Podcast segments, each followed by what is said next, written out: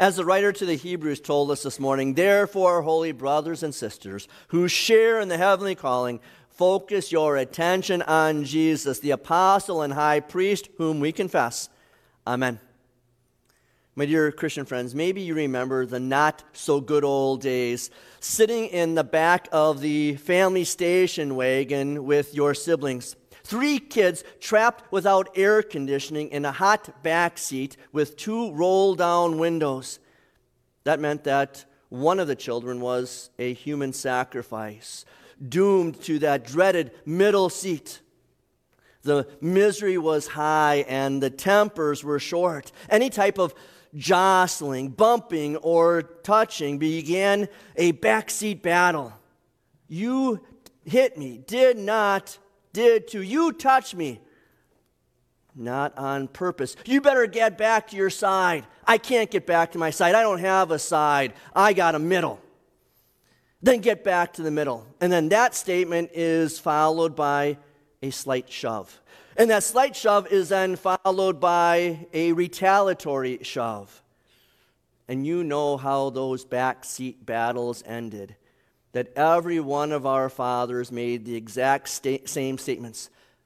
Are you crying? I'll give you something to cry about. You do not want me to pull this car over. I don't care who started it, I'm going to finish it. I think that when men became fathers, that God changed their DNA so all of a sudden they had authority. Because our generation of fathers, they were pretty quiet men. And yet, when they spoke up, we listened. Those backseat battles, they ended immediately. You learn very quickly in the back seat of the station wagon that you do not mess around with authority. And the people in the Capernaum synagogue realized very quickly that you don't mess around with Jesus it was in his divine DNA to speak with authority. Jesus is a 30 year old rabbi. This is very early on in his ministry. He is the invited preacher at the synagogue in Capernaum on that Sabbath. And it doesn't take very long for the people to realize that this rabbi of Jesus, he teaches way differently than any other rabbi does. Jesus doesn't quote former rabbis, he does not give his in wishy-washy interpretations nor does he give legalistic applications of scripture. Jesus speaks as if he was the author of the scriptures which he is. He is the authority Mark does not record what the Messiah's message was that day, but he does record what the reaction of the people in the synagogue was that day, that there was awe and admiration and adoration for this message of repentance, forgiveness, and salvation. Words that they had never heard proclaimed with such clarity, with such authority. Well, not everyone is in awe in the synagogue. Not everyone is feeling comfort from his message. Not everyone is blessed by his presence. There is one person in the crowd who hates what Jesus is saying. One person in that crowd who is both at the same time fearful and furious. A man possessed by a demon cries out, what do we have to do with you, Jesus of Nazareth? Have you come to destroy us? I know who you are, the Holy One of God.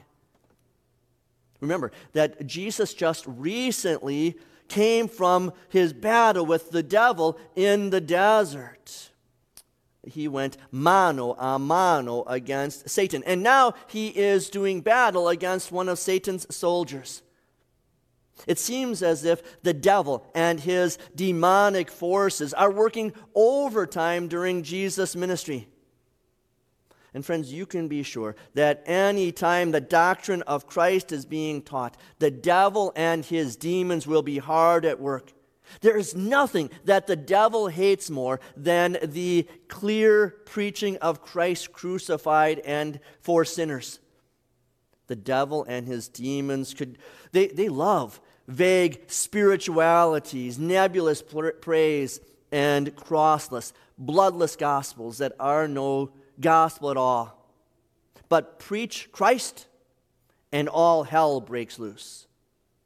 So the Christ preaches about the Christ, and all hell breaks loose in that synagogue. But with a single word, Jesus silences this disruptive demon and restores order to the worship service. Be silent, come out of him. Jesus speaks with authority, and the demon obeys. He has to obey, he has no choice. This is the Word of God in human flesh.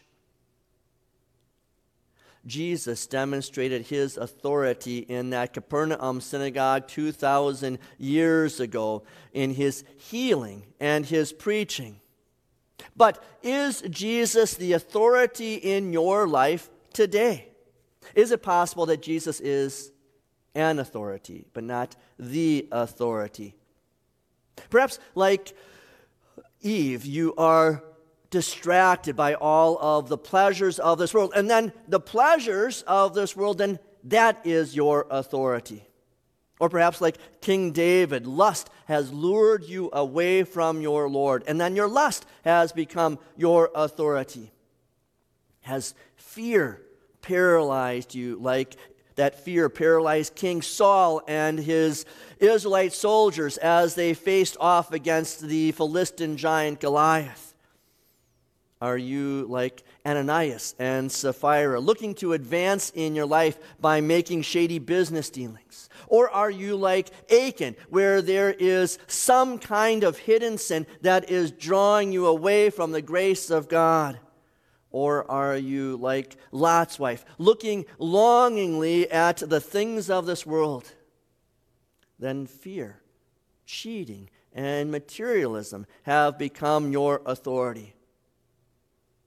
Or does the devil make a claim on your life? I'm not saying that you are demon possessed, although I'm sure there are plenty of times that you want to place your hand on your child's head and say, Demon, be gone. But when you do not allow Jesus to be your authority, then you are giving permission to the devil to fill the void. That demon possessed man was furious because Jesus was coming to wreck all of his fun. Do you ever get that way? You think that Jesus has no claim on your life, that he's going to come and ruin your fun, that Jesus has no authority to wreck your lustful longings, that Jesus has no authority and no right to tell you that you need to be worshiping him every Sabbath. He has no right to tell you how to fix your broken marriage or to raise your children or spend your time or spend your money. Still, Satan suggests that Jesus has no authority to interfere with our depravity, our decadence, our dishonesty. But, friends, if Jesus is not your authority, then it is a false authority, a demonic authority. It is an influence that is controlling you, that is robbing you of joy in this life, and will, jo- and will rob you of the confidence of the life to come. That you are uncomfortable, that you are screaming out because you know that one day the Messiah will come in his glory and he is going to crush all things these things that, that have a stranglehold on your spirit, just as this demon had a hold on this poor man. But when Jesus, by the Holy Spirit's power, rules your heart and mind, when Jesus is the authority over anything and everything in your life, when you allow the Savior to save you from yourself, then your life is changed immensely for the better. You know this. Satan does battle with you every day. He hates it that you follow the truth. He wants to create disorder and dysfunction in your life.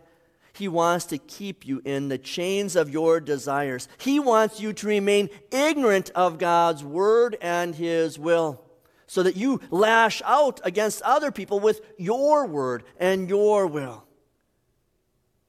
The devil wants you to stay dead in your sin, plagued by false pride and inflating your ego with independence.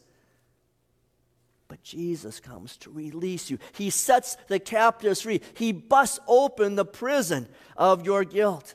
We heard earlier from Hebrews that Jesus unites us into a holy Christian church as he unites the different rocks and stones of brothers and sisters in Christ, as we sang, built on the rock. We prayed in the prayer of the day that Jesus strengthens your body and mind. He brings you through your temptations.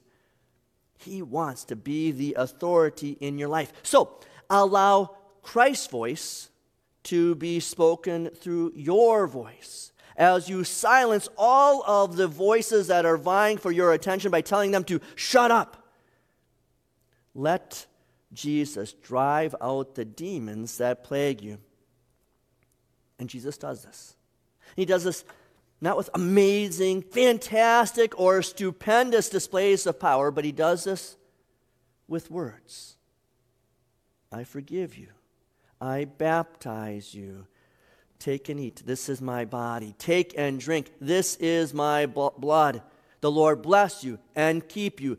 Go in peace. There is hidden glory in the Racine Synagogue on a Sunday Sabbath. The water in the font, it looks just like ordinary water. But when that water is combined with the Word of God, then it becomes baptism. It becomes a gracious water of life and a washing of rebirth by the Holy Spirit. The bread and wine on the altar, they appear to be just wafers of unleavened bread and little cups of port wine. But when those elements are connected with the Word of God, then it becomes the very body and blood of Christ for the forgiveness of sins, new life, and eternal salvation. The words that the pastor speaks sound like any other guy's voice. But when those words of the pastor are the words of Jesus and they are the words of absolution, that take your sins away so that your heavenly Father will not look on them anymore. There is authority in Jesus' words, forgiveness in those words, life, death, and salvation in those words. The Bible prophesies about Jesus, the Son of Man. He was given authority, glory, and sovereign power. All peoples, nations, and men of every language worshiped him. His dominion is an everlasting dominion that will not pass away, and his kingdom is one that will never be destroyed. Jesus exudes authority. He bats an eyelash, nature jumps. He spits, and sight is restored. His cloak is touched, and blood stops pouring. He draws in the dirt and those who oppose him drop their stones. He speaks, and the dead come back to life. At the end of Mark's gospel, Jesus is hanging dead on a cr- criminal's cross. Yet, even a Gentile Roman centurion can see through all of the blood and gore, the shame and the curses. And he sees Jesus hidden glory so that he exclaims, Surely this man was the Son of God. Even dead, Jesus exudes authority. So no one argues when the crucified and resurrected Christ says just before his ascension, All authority in heaven and on earth has been given to me. Jesus may not have looked like much when he walked into the Capernaum synagogue. He may not have looked like much as he hung on the Roman cross. He certainly did not look like much as he lay dead in Joseph's tomb. but those are the places where Jesus demonstrated his authority over death and the devil and his demons. It was with authority that Jesus healed, taught, and commanded demons. It was with authority that Jesus preached sermons, calmed storms, and raised the dead. And it was also with authority that Jesus laid down his life on the cross, with all hell breaking loose in jubilation, thinking that they had silenced the Son of God and yet it was also with authority that the Son of God took his life back up again and then marched down into hell to break up Satan's victory parade. Jesus' death and resurrection have meant the demon's destruction and our salvation. Fellow saints, this is your Capernaum synagogue. There is hidden glory here because this is the synagogue of the baptized, those gathered together in the pews or online to hear the word of God every Sunday Sabbath. The words of the Christ speak into the darkness of your sins, reclaiming your life, silencing your demons, bringing salvation, healing, and life in the Christ. Jesus exudes authority in his words, in his actions, throughout his life. Accept Jesus' authority over your words, in your actions, and throughout your life. Amen.